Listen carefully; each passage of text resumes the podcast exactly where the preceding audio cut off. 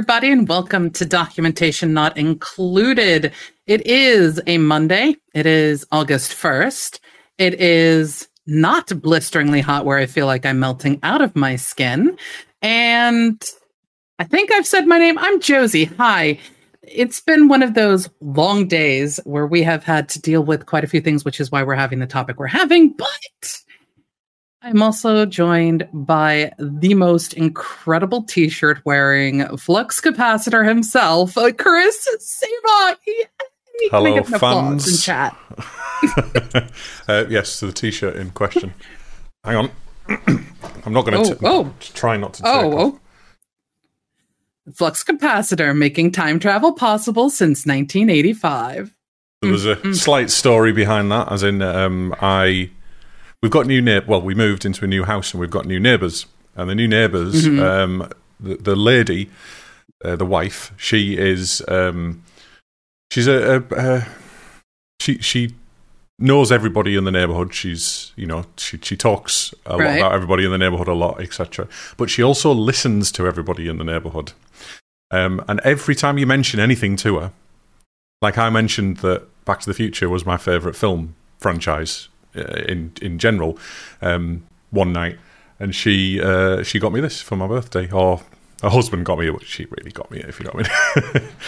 um, but also last Friday, yes, Friday just gone. Uh, there was Back to the Future being shown in one of our local um, cinemas, so that's where I was on Friday night, uh, watching it on a, a really old. Uh, it's called the Regent Cinema in Blackpool, and it's uh, it's got maybe 15, 20 seats, but they're all you know loads of space, loads of leg room, and it's it's just a really old retro kind of cinema, and they show old films. So I've never seen it on the cinema, so I went to see it on Friday. and It was a really good experience. Quite enjoyed it. So anyway, is it gigawatts or gigawatts? It's gigawatts, according to Christopher Lloyd, at least, isn't it? But, um, but gigawatts of power. See, I, did, I never really thought about that until you mentioned that. Is that right? I don't know. Anyway, well, do you on. have an 800 gigabyte hard drive? Not, no, no. But gigawatts of power is surely different from gigawatts of gigawatts. Oh my god! Hang on, gigabytes. Yeah, Giga, gigawatts, gigawatts. Yeah, it must be gigawatts. He's just said it wrong. But then again, he's not a real scientist. He. no, he did say wrong. That's it. That's what makes it such an adorable and beloved thing. I never you know, really. It's just one of those. Genuinely, never thought of that because I learned about gigabytes, etc., well after I'd seen the film, and I just didn't connect the two. Mm. There were measures, yeah. Anyway, so welcome to everybody in chat. Thank you very much for joining it. It's enough about me, hopefully. Um, today's subject is going to be going to be about um, debugging and troubleshooting, uh, specifically code and you know the techniques that we use the main reason being that we're very, very unprepared. And Josie, Josie said she was tr- struggling with some SQL stuff, and I was like, "Oh, what, what is it? You know, what's the error? Let's see if I can help you." Um, yeah. But also, I'm I'm doing some code at the moment that requires some quite heavy debugging. Sorry about the uh, sirens; it's a little bit warm here, um, so I've got my windows open. Um, so it, it requires a little bit of debugging, or more than I would normally do. So mm. it's quite relevant, to be fair, because I'm doing work that I wouldn't normally, you know, normally have to debug quite as much as I do at the moment. So um, I'm going to let you start, Josie, by telling us what your uh, SQL error was that you were talking about, and if it's something we can or I can help with, or anyone in chat, in fact, if uh, that's yeah. their thing.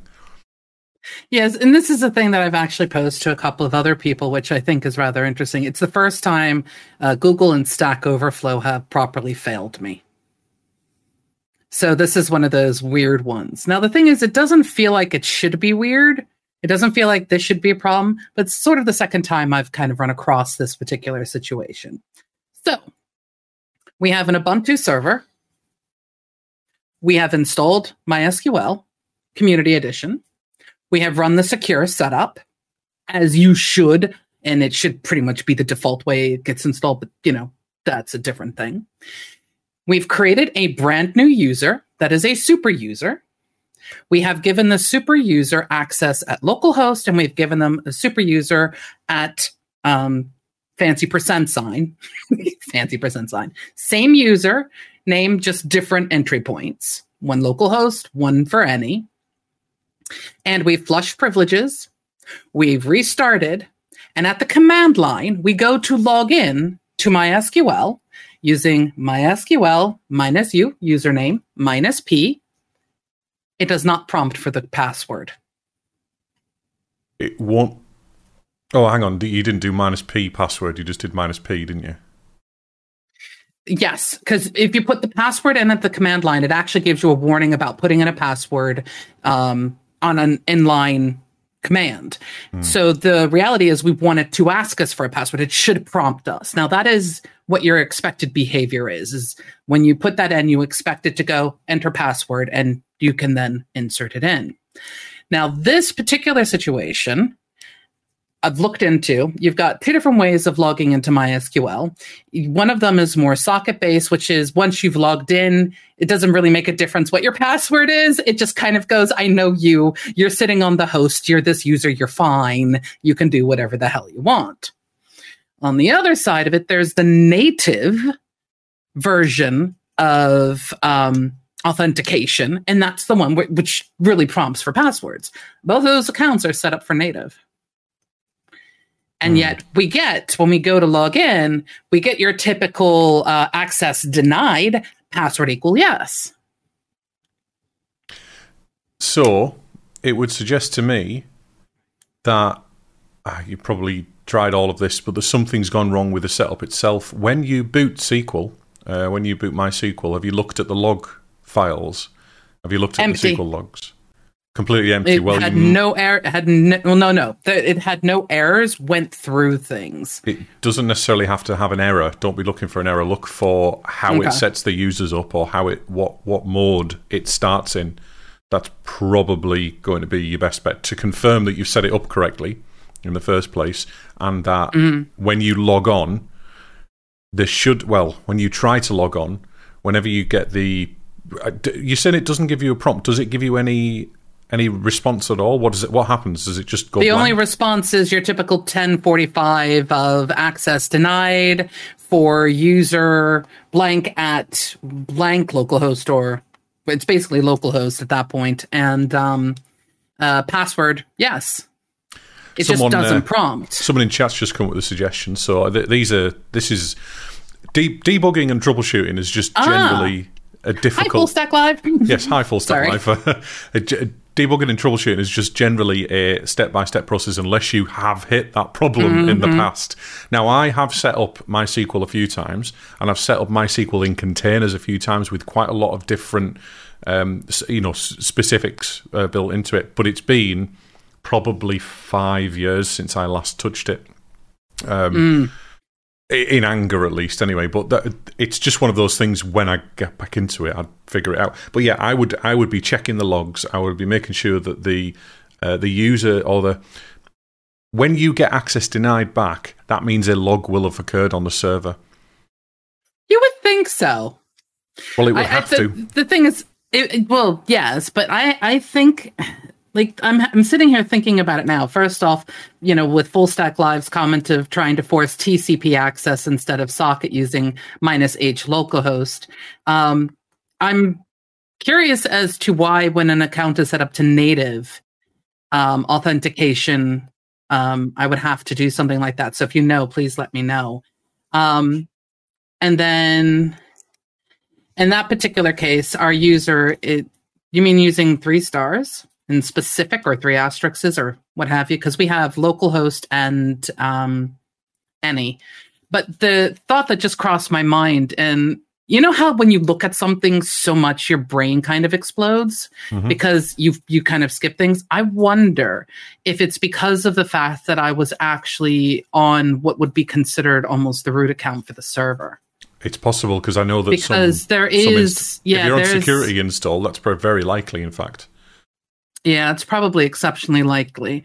And I'm wondering if instead I had made sort of an alternate um, Ubuntu user and tried logging in that way, if that might actually work. So um, yeah, I, the, I, hear you, Full Stack Live. I hear you.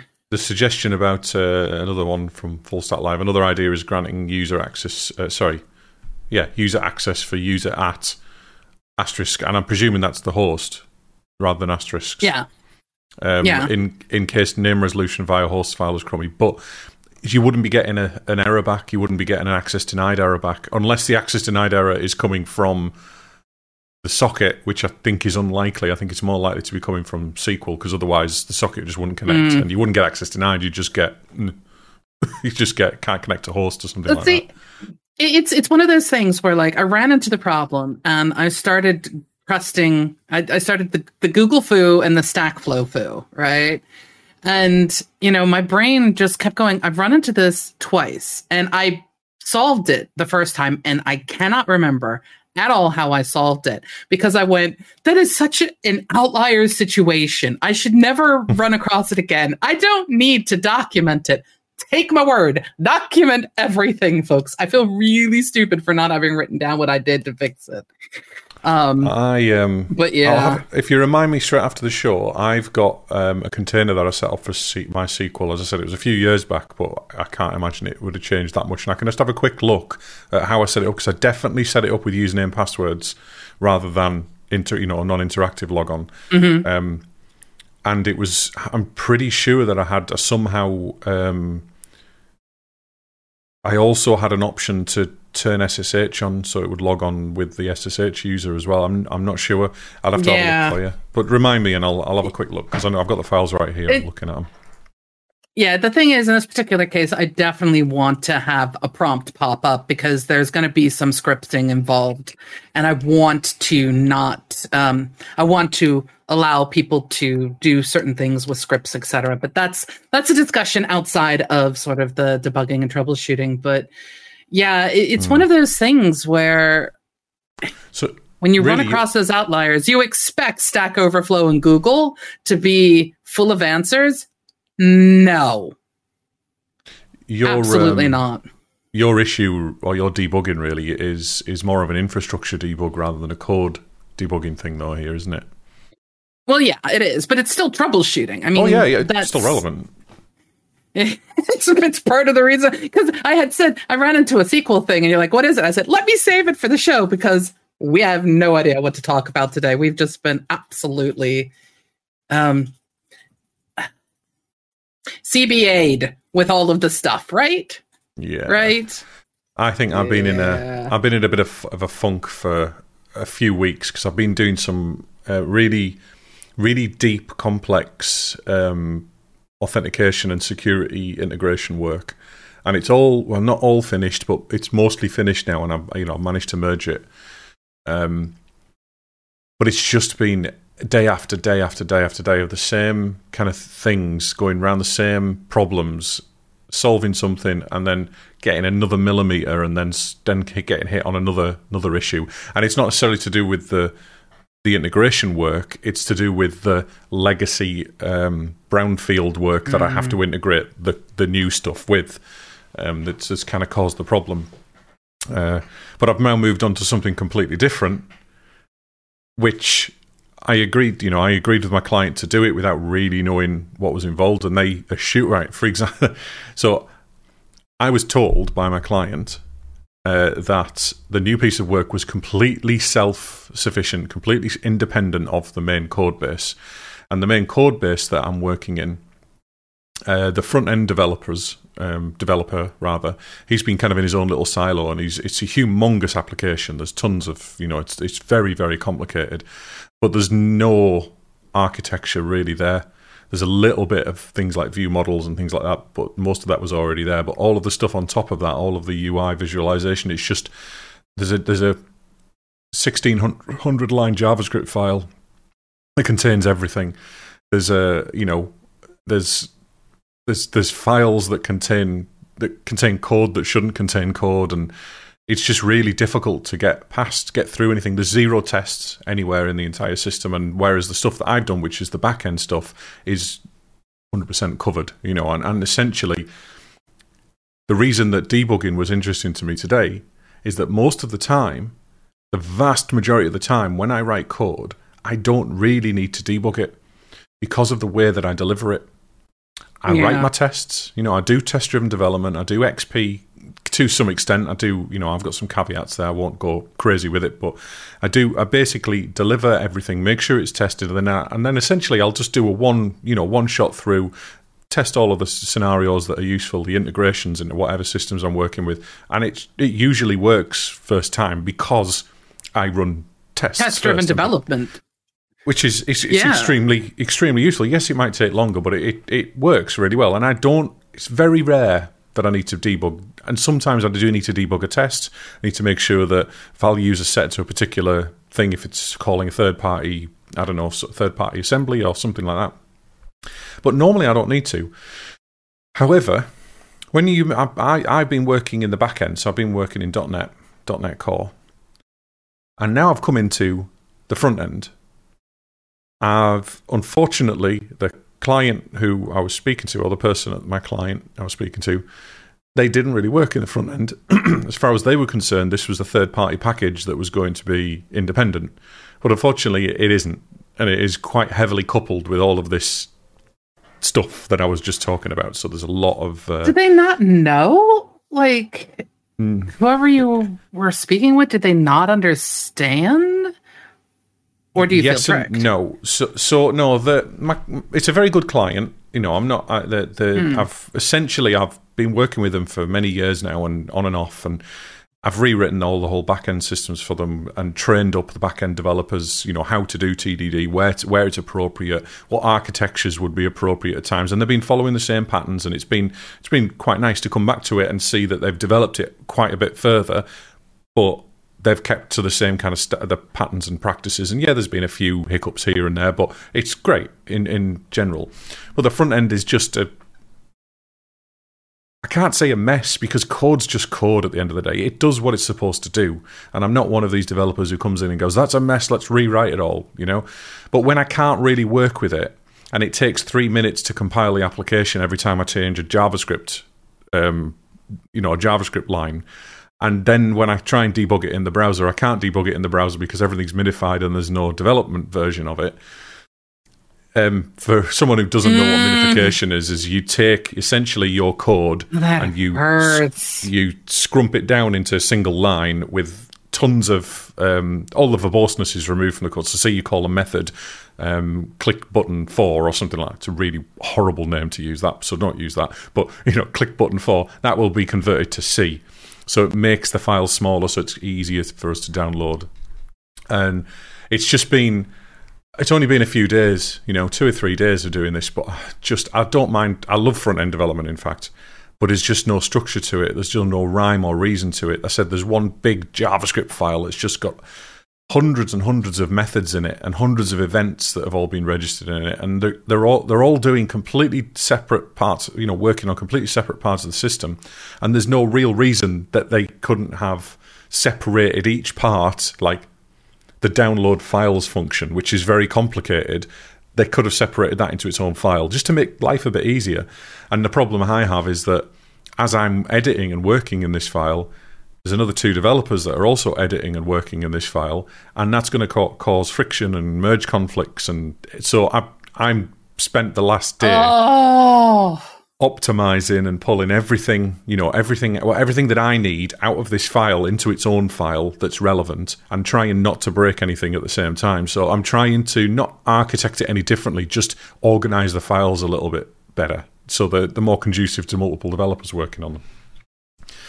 And as I said, the debugging I have to do at the moment is just it's just impossible to to do. So I'm having to I'm going to create I'm I wrote the original Webpack um, thing. So Webpack mm-hmm. is a, a, system that allows us to take front end files and assets, JavaScript, CSS, styling, HTML files, image assets, that kind of thing, and do something with them, minify them, compress them, um, copy them to different places, that kind of thing. So I wrote the original process for this when the application was small and it and it took a minute or less than a minute. It took that took ten seconds to compile, but now it takes three minutes to compile because nobody's thought about the compilation process.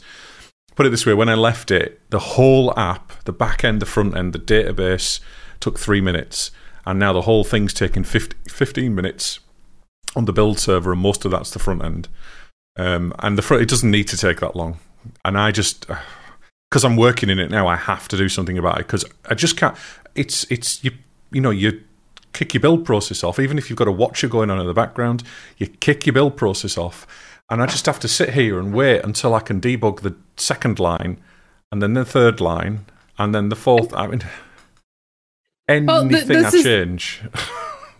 th- this is the thing, right? So, Full Stack Live says this correction because he chatting with uh, my husband in um, the chat about the SQL thing um, was said correction. The saddest thing, according to XKCD, is finding a question from 2003 describing your issue and no answer. So I want to mm. mix that with something you have just said with something back going with what I found when I was researching this SQL thing. I found a question.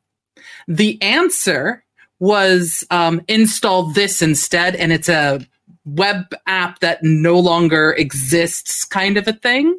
So, of course, I ran across something even sadder than what even XKCD found. And the second thing, when it comes to actually um, doing development, that XKCD comic where you see the developers fighting on their chairs with lightsabers and the boss is going, Why aren't you working? They're like, Our code is compiling. Mm-hmm. Oh my gosh. I I think over the years, when it comes to the development process, I have seen um, compilation time go up because uh, it started out really heavy and it got really, really lean. And then it's slowly starting to creep up again. At least that's things that I have seen when it comes to the build processes. And I am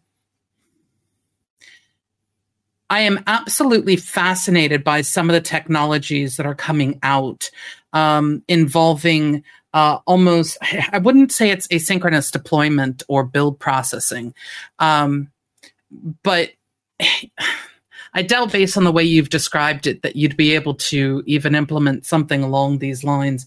But at least in some of the stuff that I work with and work in, uh, instead of doing full builds every time there's a change, it does like a partial build. And it's such an interesting stepping mechanic because you don't necessarily like because i work on a lot of websites that um, have some static front ends. When you change one thing you don't necessarily have to rebuild the entire website. Yes. So, for example, if I create, yeah, if I just created, um, say, a new article in Markdown, which is being pushed into the content folder, and I push and build in Hugo, and the rebuild process would have to rebuild the entire thing. However, this other thing that um, I work with within uh, Gatsby and the WordPress community, it's almost like this asynchronous deploy kind of a thing where it goes, oh, you only changed that one page. Oh, you only edited the text on that one page that's the only page that's going to be rebuilt. And just hearing the pain of having to sit there for 15 minutes, I I freak out if I press reload on my web page when I'm developing and it takes more than like 2 or 3 seconds. Oh. I I, I can't even. I it just the pain I didn't even I, tell you that Oh no. The, there's there's oh, the no. there's the so I said 15 minutes, but that's 15 minutes on the build server with uh, four other agents running. Again, I'm I'm in charge of all right. of this. By the way, this is what one of my main main remit is to help them develop their DevOps. Right. However, I'm not engaged all of the time, and I'm not engaged on a maintenance schedule or anything like that. I just come in and sit and say to them, right, well, this has got very, very slow. I would suggest looking at this. This is a week's worth of mm-hmm. work or whatever, you know, and then we get engaged on that mm-hmm. kind of thing. Um, but the front end has never been my concern. I've done little bits, as I said, I did the Webpack stuff originally just to get them moving, just so things worked. But the problem, the difference between what you're describing and what I'm describing is that you, your system has been pre-built by somebody. It's kind of like a COTS product. It's a COTS um, yeah uh, CRM product, something like that. You know, Whereas what I build are completely bespoke systems where even the DevOps and the build and the pipeline systems are all bespoke and they have to be kept on top of. Otherwise, you you start build, seeing these build times. So what made me interrupt you then was that I've got a um, on my machine building the solution takes roughly four minutes, which is I mean four minutes is nothing in the grand okay. scheme of things, but four minutes. Mm-mm hundreds of times across a day means that I don't, well, however many times I've got four minutes in a day, plus development time, plus thinking time, plus, plus it takes right? So every time I refresh the website, and that is even if we use injection, which isn't properly configured, I'm trying to get things injected and load mm-hmm. just some pages, and unfortunately, it's not a it's not a standard single page application. It's it's Blazor Server, and Blazor Server is WebAssembly that runs. Uh, hang on, no, sorry, C sharp that runs in the background with uh, a very, very thin WebAssembly front end that uses SignalR to communicate with the server via JavaScript. So it's it's a very weird hybrid solution, which I really don't like. Blazor Server, I've I've come to the conclusion. Blazor Blazor WebAssembly may may very well be you know suitable for most use cases. But Blazor, Blazor servers causing me a lot of headaches. Just the architecture of it doesn't seem to fit into anything other than some really basic forms. Um, and you can, I mean, we're doing some really crazy stuff with it, but the repercussion of that is that we can't optimize anything really because we're always stuck in this ecosystem that doesn't work. Anyway, every time I press F5 on the website, it takes me a minute or two, some minute and a half for the page to load the first time because it's doing loads of caching, and I, and it takes nine minutes if I ever need to rebuild the database container.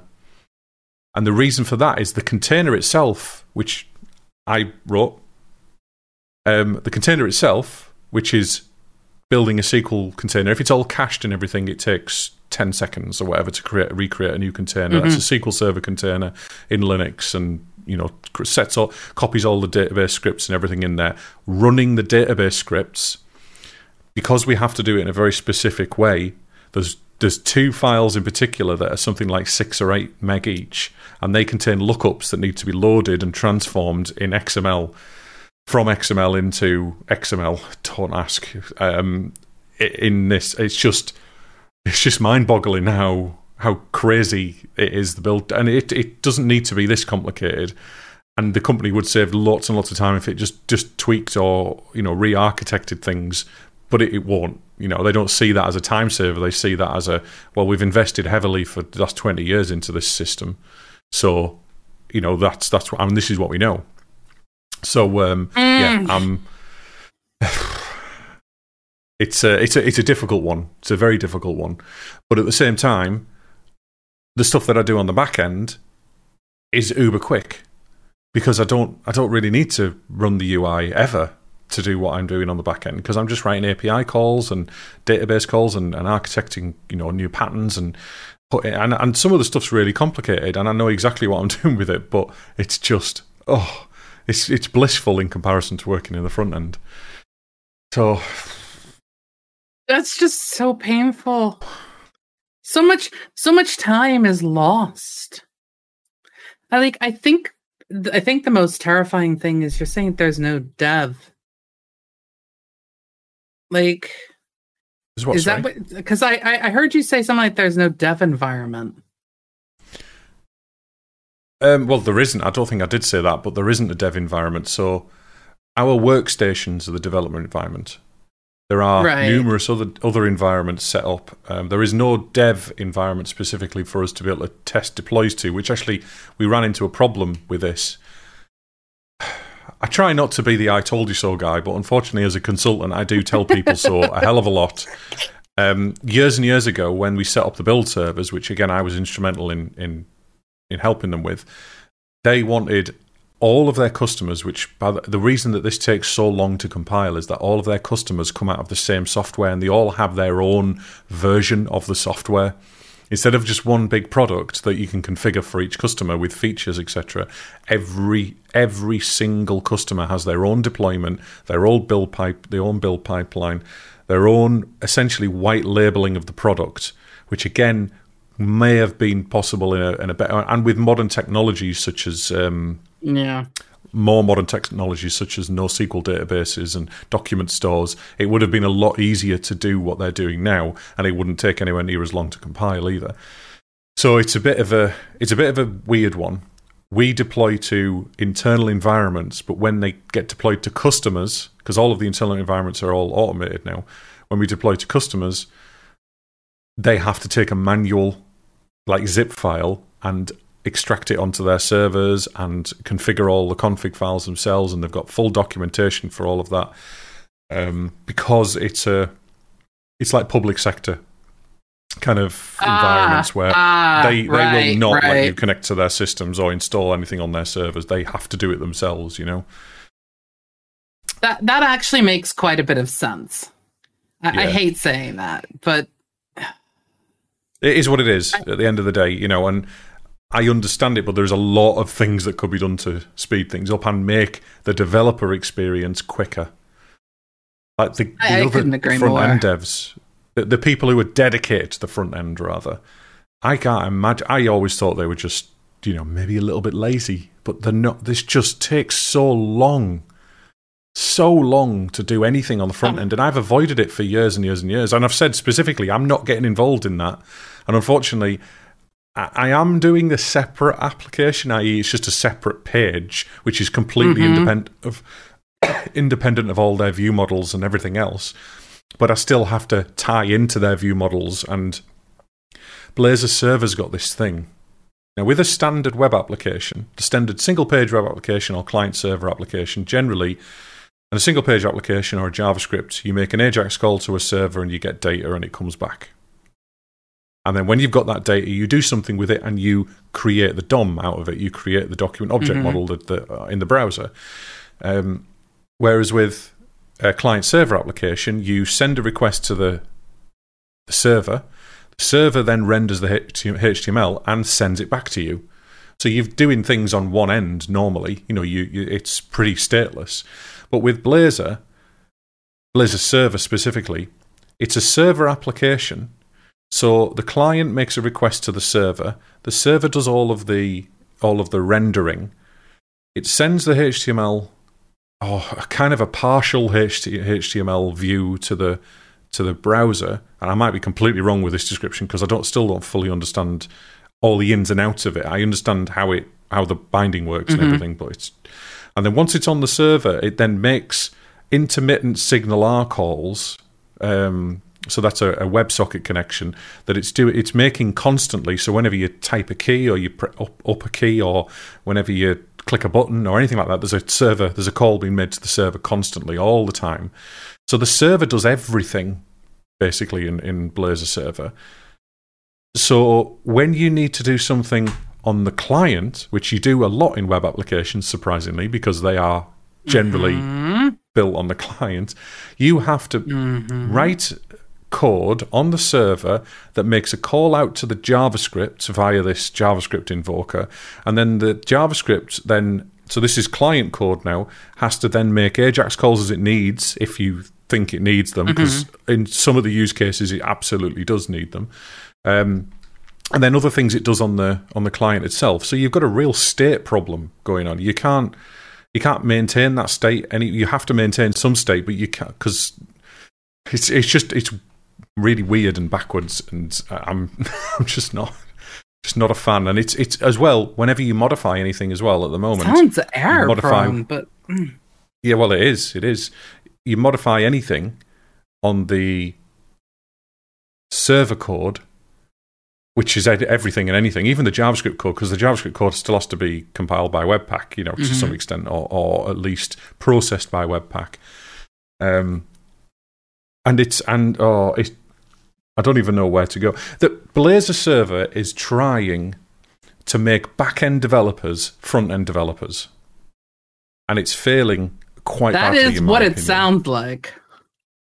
That is And- and indeed what it sounds like.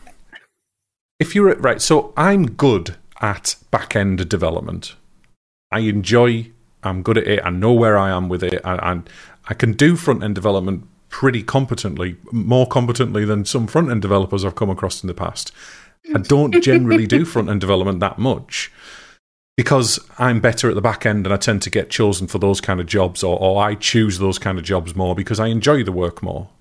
I like front Mhm. end, but it's just it's just is what it is, you know, and it's it's their their own beasts. Forgot where I was going with this, but the front the front end the front end code. I don't know. I, have lost myself. I'm I'm kind of Back having a bit of a cath- cathartic moment. Back Blazor. Trying to make front end devs out of back end devs. That's where you were. Oh yeah, However, yeah. So but front end developers, you can be both. You can be a full stack developer, and you can be good at both. You know, but front end developers, uh, specifically, you know, JavaScript and HTML mm-hmm. and CSS layout of pages, you know, custom bespoke applications is a very specific skill that takes just as much skill and effort as a back end developer does. You know, on their code, but it's it's different you, you still architecture code in a certain way, but you need to understand different things as a front end developer. Um, There's different as data a, as a back end. Yeah. Yeah, well, it's not just the data structures; it's the no, no. The that, that, was like, I was just giving an example. As a as a back end developer, I might I if I was purely back end, I might never ever need to understand what a WebSocket is. I might never ever need to understand what a um, uh, what the what a browser does to retrieve information from the server. I just know that I have to create an API endpoint and expose that to the client. And and understanding all of the ins and outs of development of of whatever specialization you have or generalization you have depending on what kind of developer you are is is admirable, you know, and, and there's a lot of people who a lot of developers who don't do that. They do not get into the detail. They don't dig deep and understand why and understand how. They just do what they are told by a white page or a or a documentation. It's do you know what's do you know what's interesting? Um, when I first got involved in the world of IT in a much more structured manner, and I was learning things. Um, the concept of paper warriors was introduced to me. And I knew a couple people who were, without a doubt, paper warriors. Are you familiar with the concept of a paper warrior?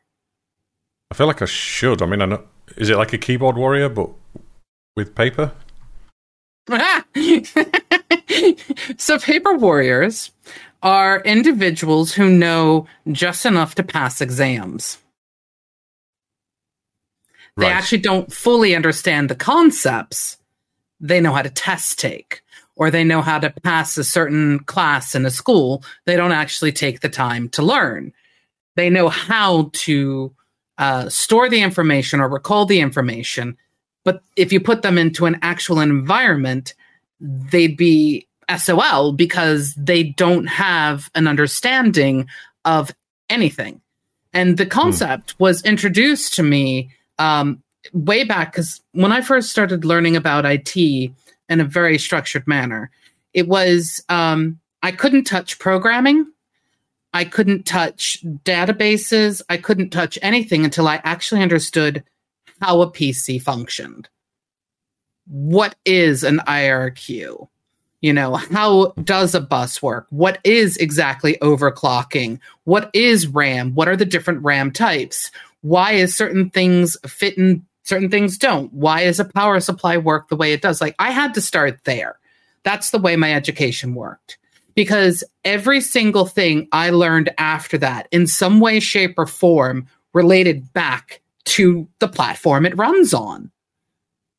And it is something that I am exceptionally thankful for because I knew people who got all of their certifications. They were MCSEs, they were RC, R, RHCEs, etc. And if you sat them down in front of either a Windows server or Red Hat or what have you, they couldn't actually perform tasks because all they really knew how to do was pass the exam. That's your paper warrior. In right. our world of development, it's something I run across a little more frequently than I kind of expected. You know, I will be talking to a dev who will be trying to figure out how to do some kind of um, CRUD, like just simple CRUD. And for those who don't know what CRUD is, it's create, read, update, and delete, usually done with uh, databases in some way, shape, or form, more so than anything else. It's usually relational kind of databases. And they won't understand why you might want to do it in a certain order or use a certain join if you're trying to do something. Like they just go, I know that I need to do a join, but I I don't know what type and you lose time because you don't understand some fundamentals. Now, this is not necessarily to say that everyone's a paper warrior. I mean, we all have things that we don't know a lot about. And in the world of IT, there is a lot of stuff. So when you're talking about the front end being something that is a tool set, it's a skill set that is um, different than your back end developer. and you're talking about the whole concept of not being able to do much more than what's written on, say, a piece of paper in the documentation, not understanding why. It, it makes me think about that. It makes me think about how in today's day and age, we have so many people who are taught by Skillshare how to do dev. I think there's a there's a fundamental mismatch um, between personalities and the developer role. I'm not sure what draws pe- some people into uh, people who are not suitable into development. Um,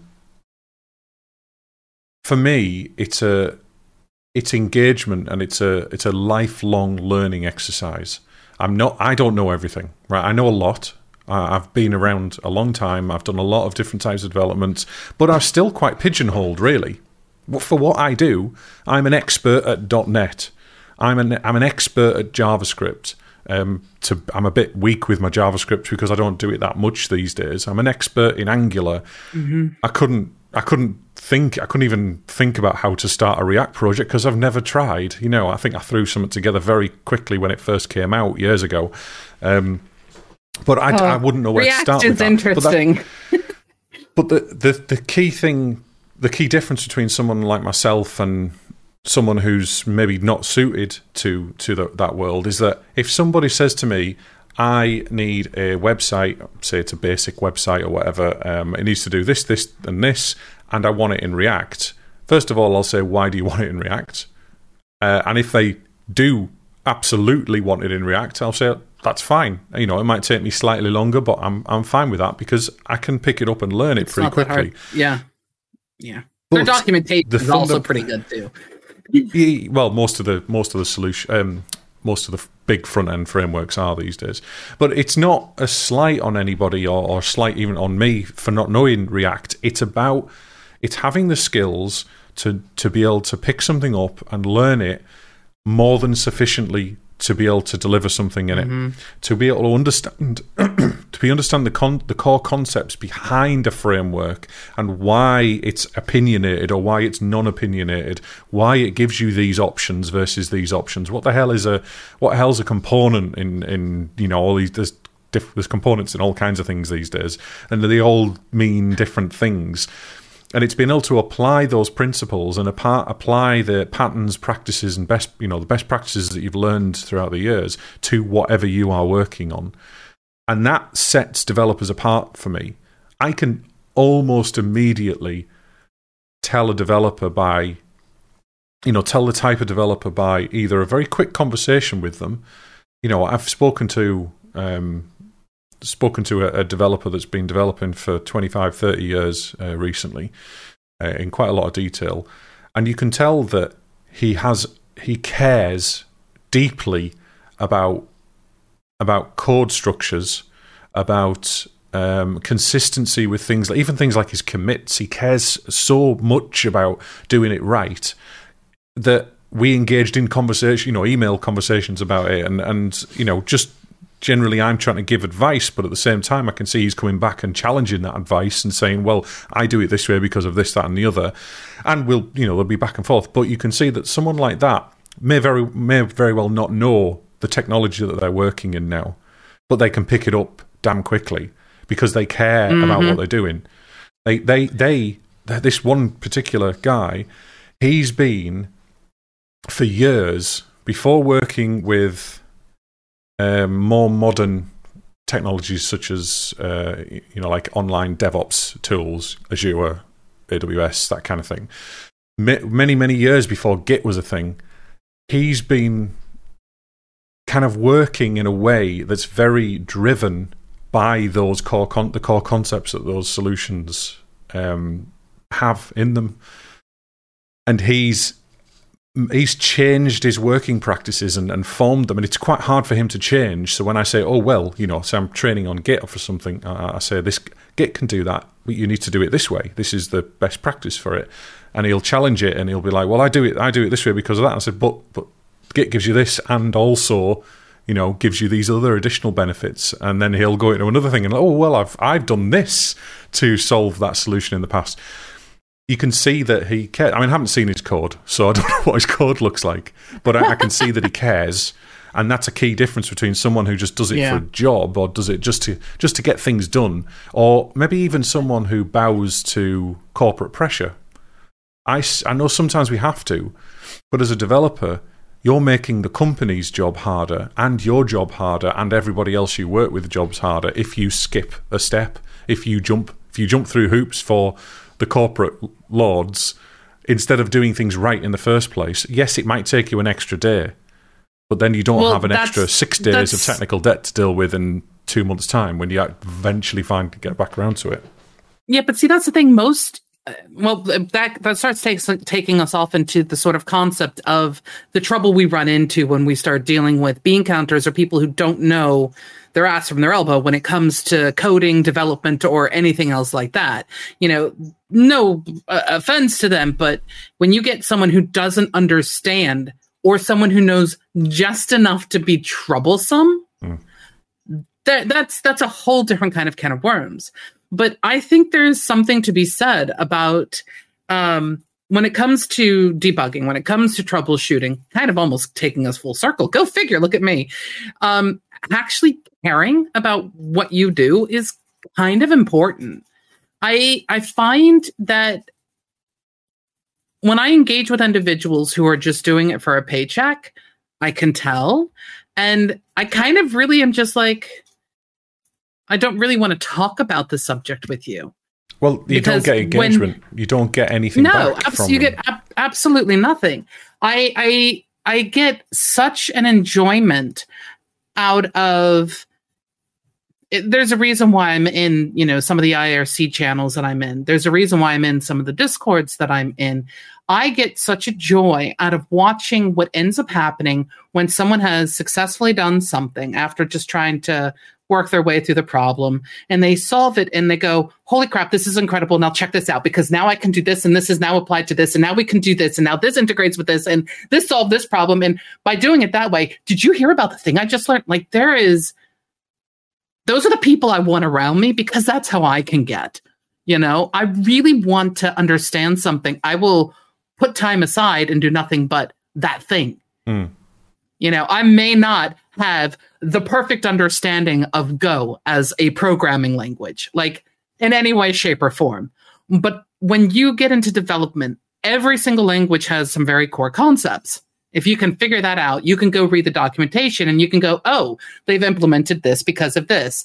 I remember when C sharp came out and people were flipping their lid because of pointers. Like, I remember all that whole kind of kit and caboodle. Because interestingly enough, I think I was learning C sharp as it was coming out. As like some of the first parts of it were coming out. I can't remember. I, I just remember it was one of those things where Are you like thinking of even C the plus plus, not C sharp? no C sharp, C sharp. C sharp has C sharp pointers, but itself. not not in a in a no, no, this. The, there was something involving point. It, th- honey, it's been like almost two decades Yeah, yeah, here. Let's be real. But there was something about pointers and something about C sharp because I think there was something. Um, I, I can't remember. My point is though, like I remember the people who are celebrating because I also remember Jay, which is a really weird one. But that's a whole different point. Point is though, I want to be around people who get excited about any subject matter. Doesn't make a difference if it's programming or not. Hmm. But, you know, in the end, I. My heart breaks for people who have to work with people who don't care. apathy is the probably the worst kind of response. Uh, If someone argues with me if someone actually engages in an argument with me over something, I mean that shows that they're passionate. If they are obtuse and don't, you know, won't at least listen to other sides of arguments because they've done it this way forever and it's worked, then they're they're also an awful type of person to hang out to to work with. Mm-hmm. But the the best type of people are collaborative ones. The the same client that I was talking about earlier, the main guy that I engage with, um, he's uh, he's an older developer. He's mostly been he's mostly he's the other back end developer that, that works on the, the solution that on, on lots of things. He's he's got a lot of fingers and lots of pies, but basically he's he's done lots of different languages over his years, and he doesn't know C sharp as well as I do. So he looks to me f- for learning for that. But at the same and the same goes with test driven development. He's he's come to appreciate why I do it and the fact that I've done it in this project. He's followed on on uh, in those steps. But at the same time, he regularly challenges me and regularly basically calls me out when I'm talking out of my ass or when I'm saying something that is or, or I'm trying to get to a point hmm, trying to do something that is not the best thing for the for their business at the end of the day and and those kind of arguments I listen to all day every day when it's opinion based Oh. arguments you know when it's just well you should have your curly brackets on the line after the if not on the same line as the if I couldn't give two hoots I just couldn't care less if you want me to put them after the if I will but just because you want I mean if everyone else in the business is doing that but I mean the, the, this particular I, client I'm, I'm sorry. If they different. have a very specific way of doing that, why don't they have a lint for it? That's yeah, all I'm StyleCop or lint, You know, yeah, whatever. yeah. Which Because at that point in time, I'll code the way I want. I'll save it and I'll let it do its thing. Because oh, ah, Tultepe just give us a, a resub. Thank you very much, Tultepe. Much hey, appreciated. Tultepe. Not seen Been you a for while. a while, Lovely to see you. and we're nearly at the end of the podcast again. We Just as he are. We up. are indeed. Uh, interestingly enough, um, a dear friend of mine is getting into modding games. Ooh, fancy. and they're getting into memory reading and Mm. DLLs and other things like that. And I get, I'm getting excited to see what ends up happening because it's an entirely different world when you start dealing with actual like injection and stuff like that with memory. Yeah, I've, And nev- I've never been there. and I'll be really interested. And actually, that it's it's Faradol. So they just said hi. So I'm just gonna I'm calling you out. I uh, Gwen says I'd like to submit my favorite Git commit message for this week. oh, Oh, this have you- should be fabulous. If if anyone's got a, a good Git commit message or or a the, uh, anyone everyone who works in Git can join in with this. Surely, I can immediately tell you a good one that I've seen this week, which was I did the thing on the thing. Now, if you compare saw- that with my commit messages, now my commit messages are like little epics. I, I have a title with any tags for the tickets that I might be working on, and then I have bullet points with every significant change that I've made in that commit. Because because someone might need to know why I've changed something, not what I did.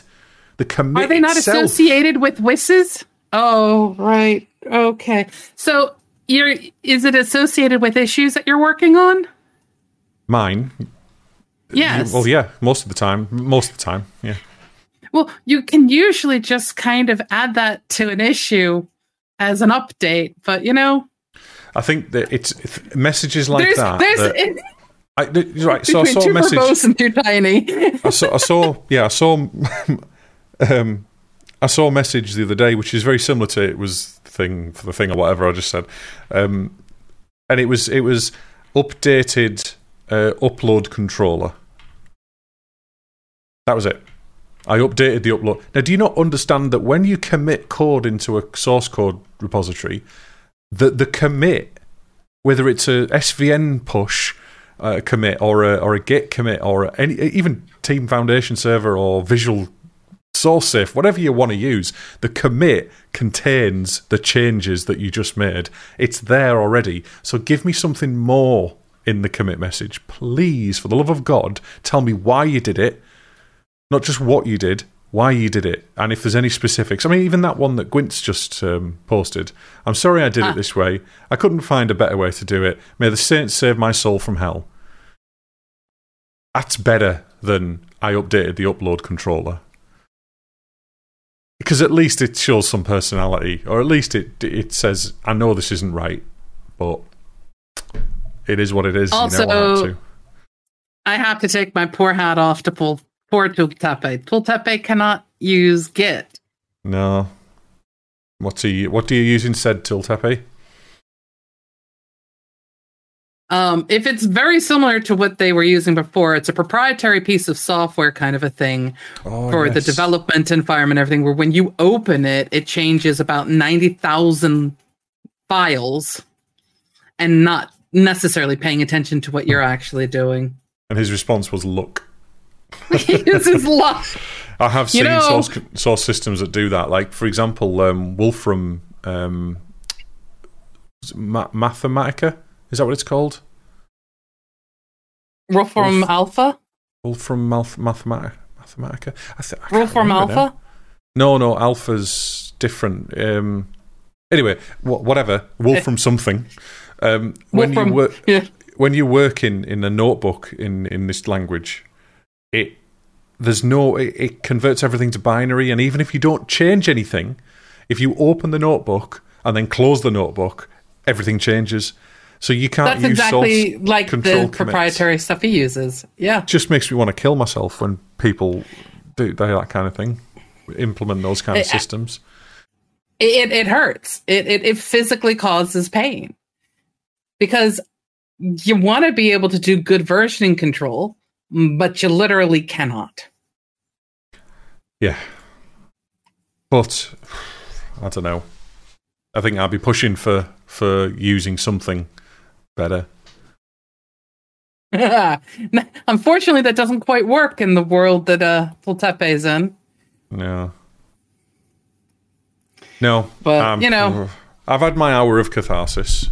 I think I'm Yes. feeling a bit better, to be honest. I, I, I, I am too. I, I, I I think you know, in the end, if there's any one point uh, that's worth making about uh, troubleshooting and um, uh, debugging and things like that, it's documentation.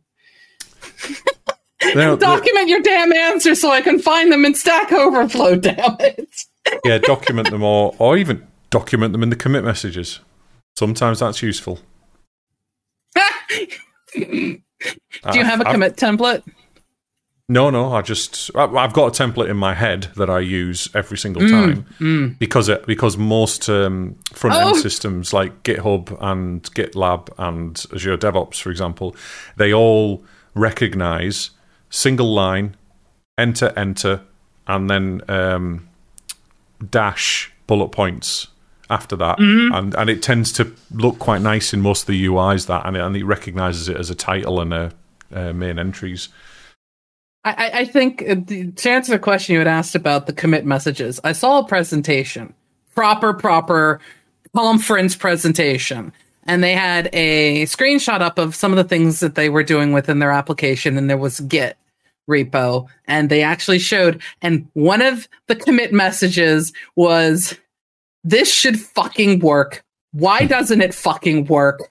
What the fuck is wrong with you?" And that was a commit message in the repo. And I'm just sitting there going, it made me smile because I have actually done things like that. Like I've been midway through something and I've had to full on stop what I was doing. And I pushed it and I was like, this should fucking work now. Like the, my private repos are curse word central because I get so annoyed with some of the things that I'm actually working with. And other times it's just, it's just brilliant. You see, since since I really embraced um, Git and really started working um, with Git rather than against it, like a lot of developers will work against the tools. They tolerate because it. because they because they have a way of working and they're forced to use it for the job or whatever. Um, you know, they're, forced to migrate to this new system that they don't like. I remember when I first started using Git, I wasn't a fan of it. I didn't like it at all because it was completely different from every other system I'd ever used, which were all centralized systems.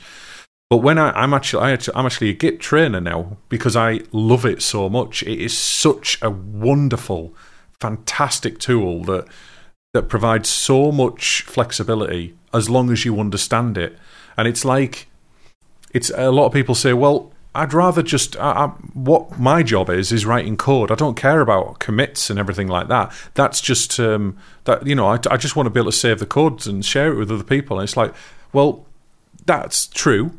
That's definitely what we do. But at the same time, a a builder might not have a hammer one day or might not know if they don't know how to use a hammer. This is a really bad example. If a joiner doesn't know how to use a saw, then how is he going to get the get the wood that he's the subject, which is the code, cut properly? You know, so it fits in with everything else that he's he's cutting it for. You need to work with your tools. You need to thoroughly learn your tools and understand your tools to be good at your job. And Git is just one of them, or your source control system is one of them. Um, yeah. The way that I work in Git, and just, just before we finish, I'm going to witter on for a little bit longer. But the way I work in Git is I work in branches, and I create maybe one massive commit, maybe thousands of thousands of little commits. Depends on what I'm working on. If I'm doing DevOps work, I have mm-hmm. to do very small incremental changes to test the build and put you know. And I'll have I might have hundred commit in my, commits in my feature branch, but I will rebase and then I will interactively rewrite those commits, or mm-hmm. I will squash them all into one big commit for a feature, for example. Now, some people say right. you should be working in tiny little commits all the time. It's you know frequent and often. It's like yes, I agree, but at the same time, I think it depends on the me, project. Yeah, what matters to me is the value slice that I am providing the rest of the team. If I've spent, for example, I spent three weeks working on this security work that I was talking about, I had hundreds and hundreds of commits in there. Some of them were full of expletives. Actually, they weren't because it was a client, but you know what I mean. They were full of, mm-hmm. um, uh, you know, uh, written in them, and just going trying to get it working. It should work this time. You know, sometimes I just have to do that because I just need a commit in the repo. Um, mm-hmm. But all of that gets cleaned up before it gets shared with anybody else. Everyone can yeah. see it as I'm committing it in my branch, but before it gets shared and pushed upstream, it gets cleaned up because, and usually in that instance where I'm doing three weeks worth of work, because it's three weeks worth of work that doesn't work until the three weeks is up, I squash it all into one massive commit.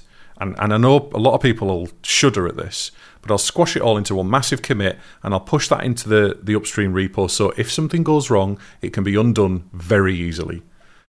Yeah. There's no, the, squashing is a topic for a whole. It, some people really are a topic. Yeah, workflows on its own. Yeah. But also, happy Yorkshire Day. Happy. Just gonna throw that in there. Day. Happy Yorkshire Day. Yeah. Today's um, Yorkshire Day. My mum's from Yorkshire. Have a have a cup of Yorkshire tea.